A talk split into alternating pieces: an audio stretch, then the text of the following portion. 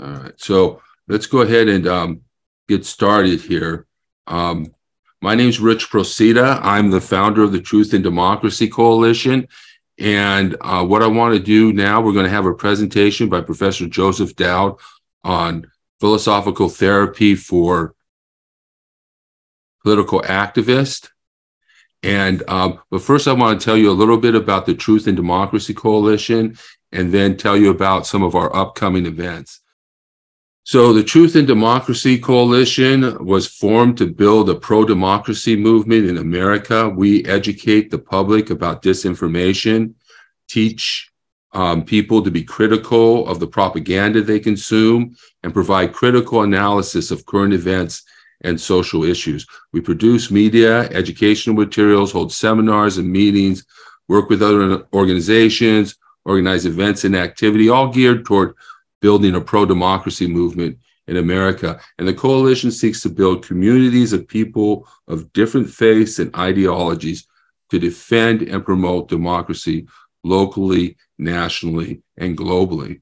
We're going to have our first January 6th Remembrance Event Planning Committee meeting. We put an annual event on here in Whittier, California, in which we raise awareness about what happened on Jan 6, 2021, so that we can keep that in the forefront of people's minds. So we're planning our annual event to remember the attempted coup and the insurrection against the United States Congress. And it's important to remember what happened and to not let the actions of then President Donald Trump and his extremist followers um, overthrow our government and install Donald Trump as dictator for life.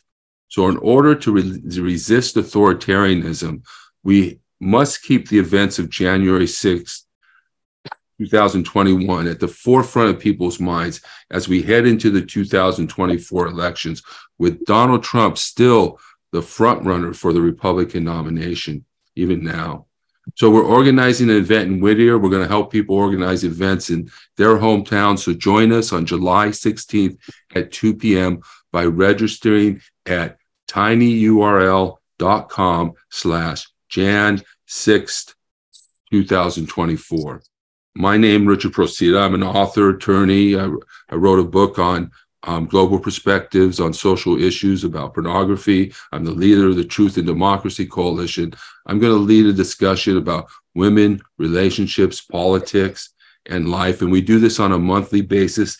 And our and this will be our third nonpartisan Red Pill Men's Group. And women are welcome to attend too, and they do attend.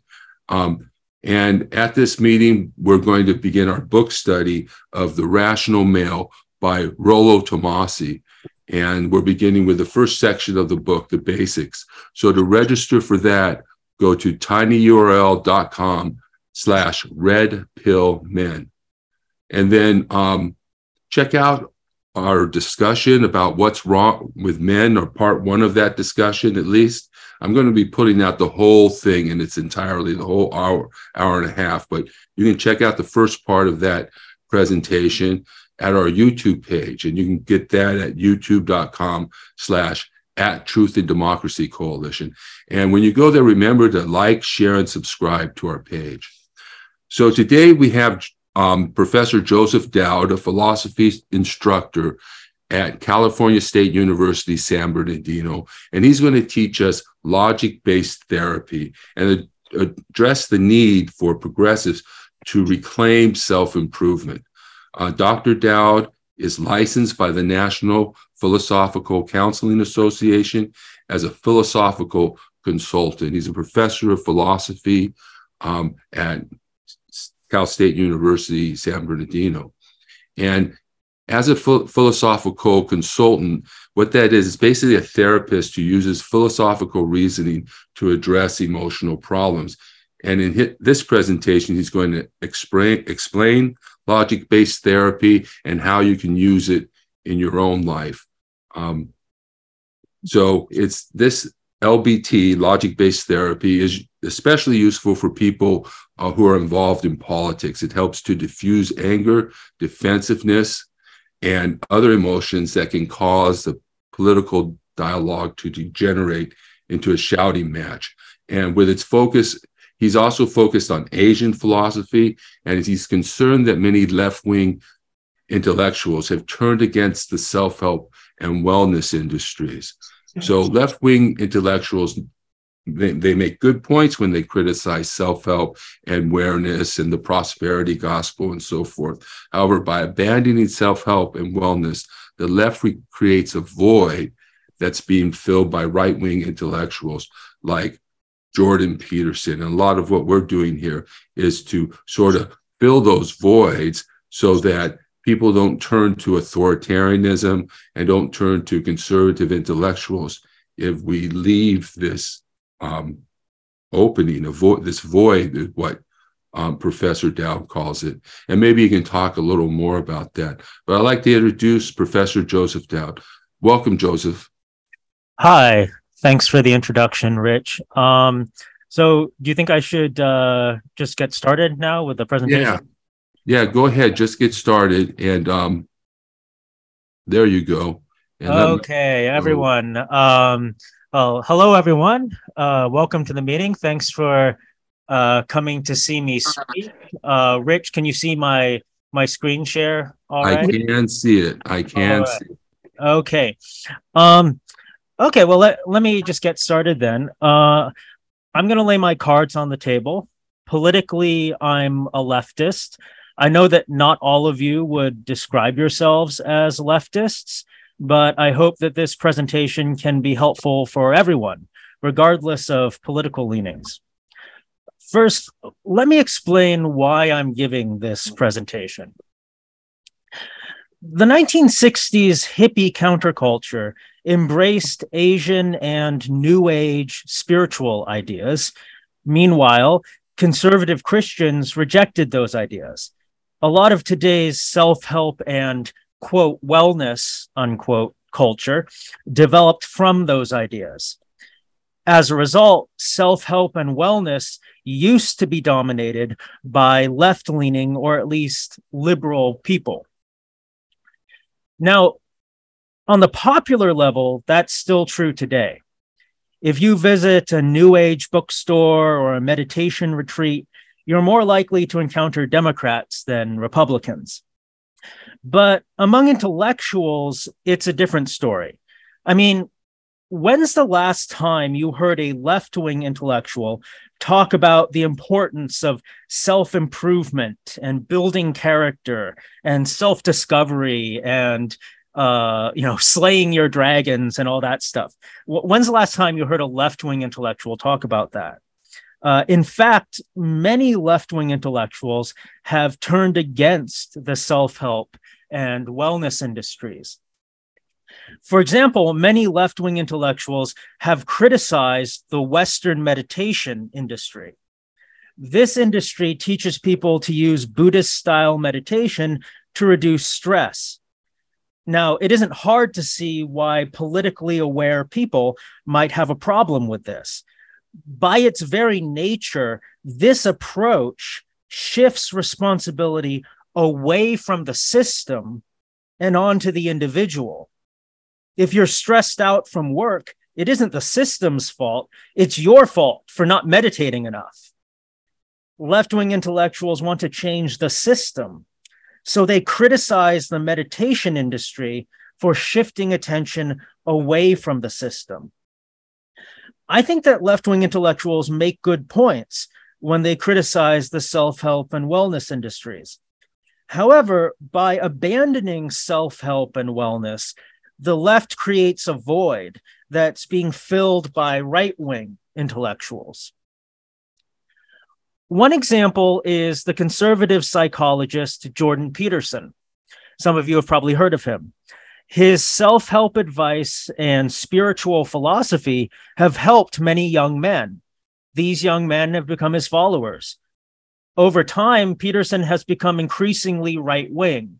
So many of his followers have fallen down the alt right rabbit hole. Here's the thing people especially I think young men need self help and wellness. They need something to help them explore their inner worlds and navigate their struggles. And they need more than just ordinary therapy talk. They need a robust philosophy of self improvement and something that we might even call spirituality. If they don't get that on the left, then they'll turn to the right. Now, I don't have a complete self improvement plan or spiritual philosophy to share, but I do have a tool that might help you take a first step toward a journey of self improvement. I'm licensed by the National Philosophical Counseling Association as a philosophical consultant. Uh, as Rich said, a philosophical consultant is basically a therapist who uses philosophical reasoning to address emotional problems. To be clear, I'm not a medical doctor and I'm not qualified to treat psychiatric disorders. To receive my certification, I was trained in something called logic based therapy or LBT. In this presentation, I'll explain LBT and how you can use it in your own life without needing to visit a philosophical consultant like me. I think that LBT is especially useful for people interested in politics. LBT helps to diffuse anger, defensiveness, and other emotions that can get in the way of political dialogue. Okay, um, now I'm going to uh, start going over how LBT works. Um, there's a, a, whole kind of theory behind LBT. So we need to um, get into the theory a bit in order to stand understand LBT. Okay, so first of all, um, LBT rests on a certain theory about the structure of emotions. According to LBT, um, for each emotion, there's an object, an object of the emotion. That's that is whatever the emotion is is about or directed at. So if you're angry, the object is what you're angry at. Or if you're sad, the object is what you're sad about. Okay. Um, and the emotion consists of that object plus a reaction. I'm going to label the object O and the reaction R. Okay, so here are just some examples. Um, if the emotion is anger, then the object O is going to be some action that someone did. And the reaction R is going to be condemnation of the action or of the person who performed the action. Uh, if the emotion is guilt, then the object is a moral rule that one thinks one is violated. Okay?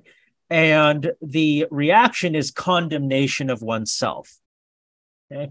Uh, if, the, if the emotion is depression, the object is an event or situation, presumably a bad one. And the reaction is a bleak perception of one's own existence. Let's let's put it that way. Okay, now these are just a few emotions. Obviously, obviously, these these are many more, but I'm just giving you an example of the structure of emotions. Okay, um, now again, if the uh, if the emotion is depression, then uh, the object is some event or situation. So, for example, um, let's say you have some middle school um, student who is depressed, and let's say that they're depressed because they think that all their peers hate them. Okay, so the object in this case is all my peers hate me.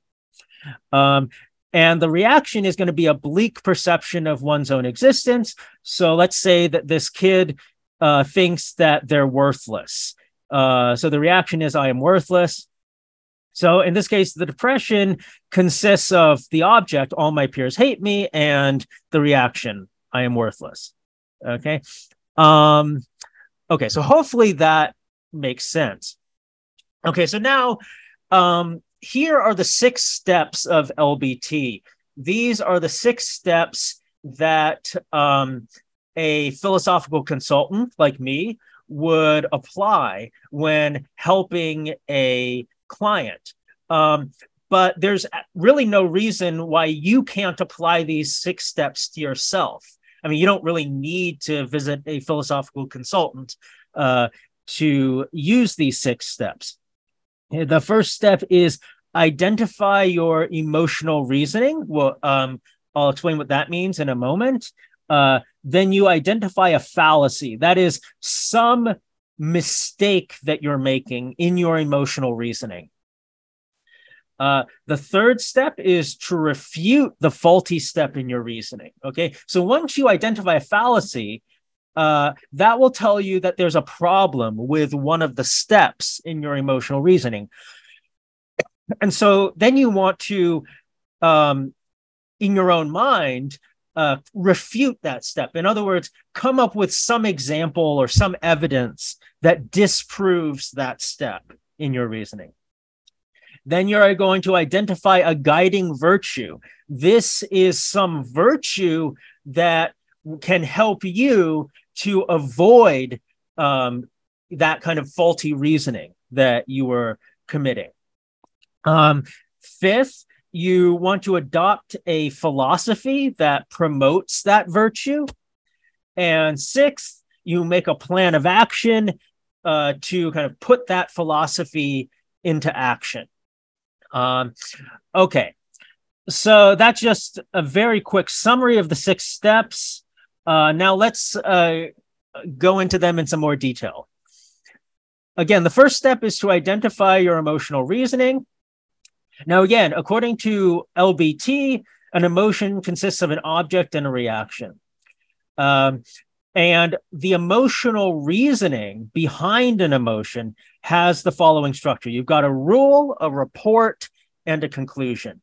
The rule is if O, then R. Remember, O is the object, R is the reaction. So it's important before you identify your emotional reasoning you have to figure out what emotion you're you're struggling with and figure out what the object of that emotion is and what the reaction you're having to that emotion uh, to that object is and so once you figure out the object and the reaction you can figure out the rule the rule is if o then r the report is o and the conclusion is therefore r now that is probably a bit abstract, um, but an example will clarify what I mean.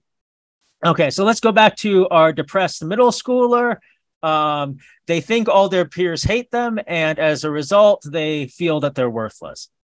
Okay, so again, the rule is if object, then reaction. The object is all my peers hate me. So the rule is if all my peers hate me, then the reaction is I am worthless. Then I am worthless. If all my peers hate me, then I am worthless. That's the rule. That's kind of in the back of their mind. And then there's the report. The report is just object.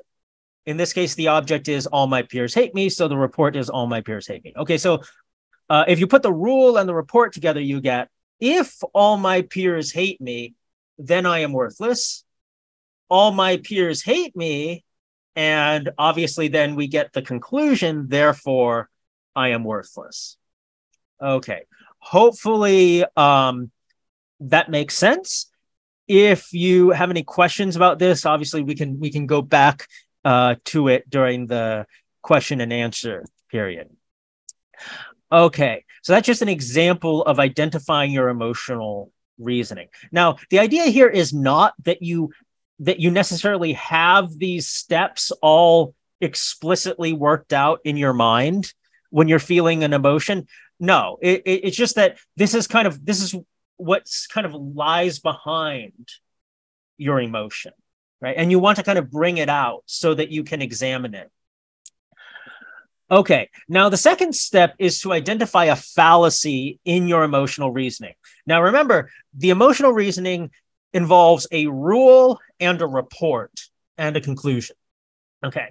Um, now, some fallacies have to do with rules.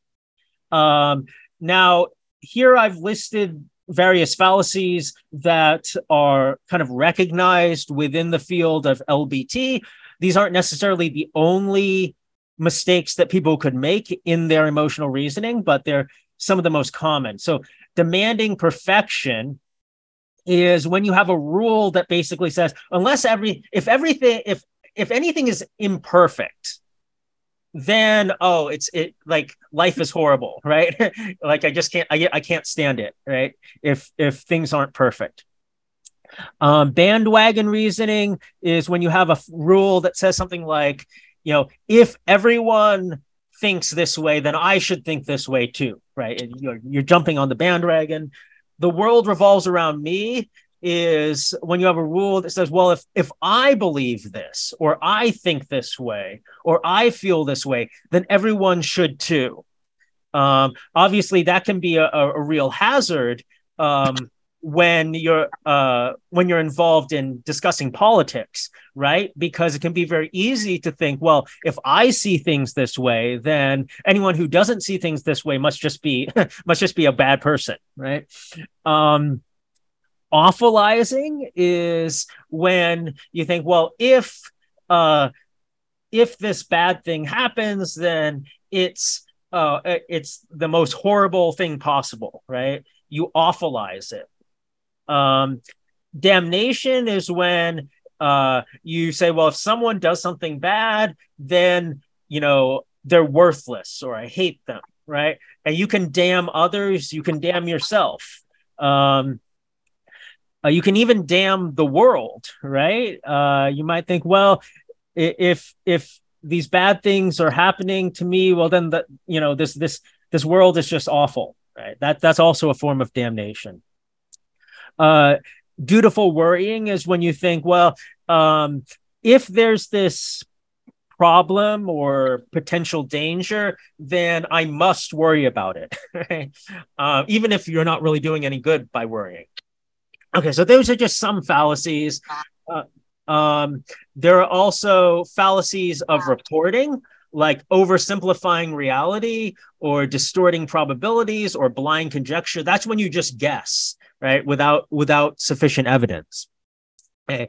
Um, these have to do with your the report in your logical reasoning, in your emotional reasoning. Okay, so now let's let's give an example of identifying a fallacy. So we go back to our emotional reasoning. If all my peers hate me, then I am worthless. All my peers hate me, therefore I am worthless.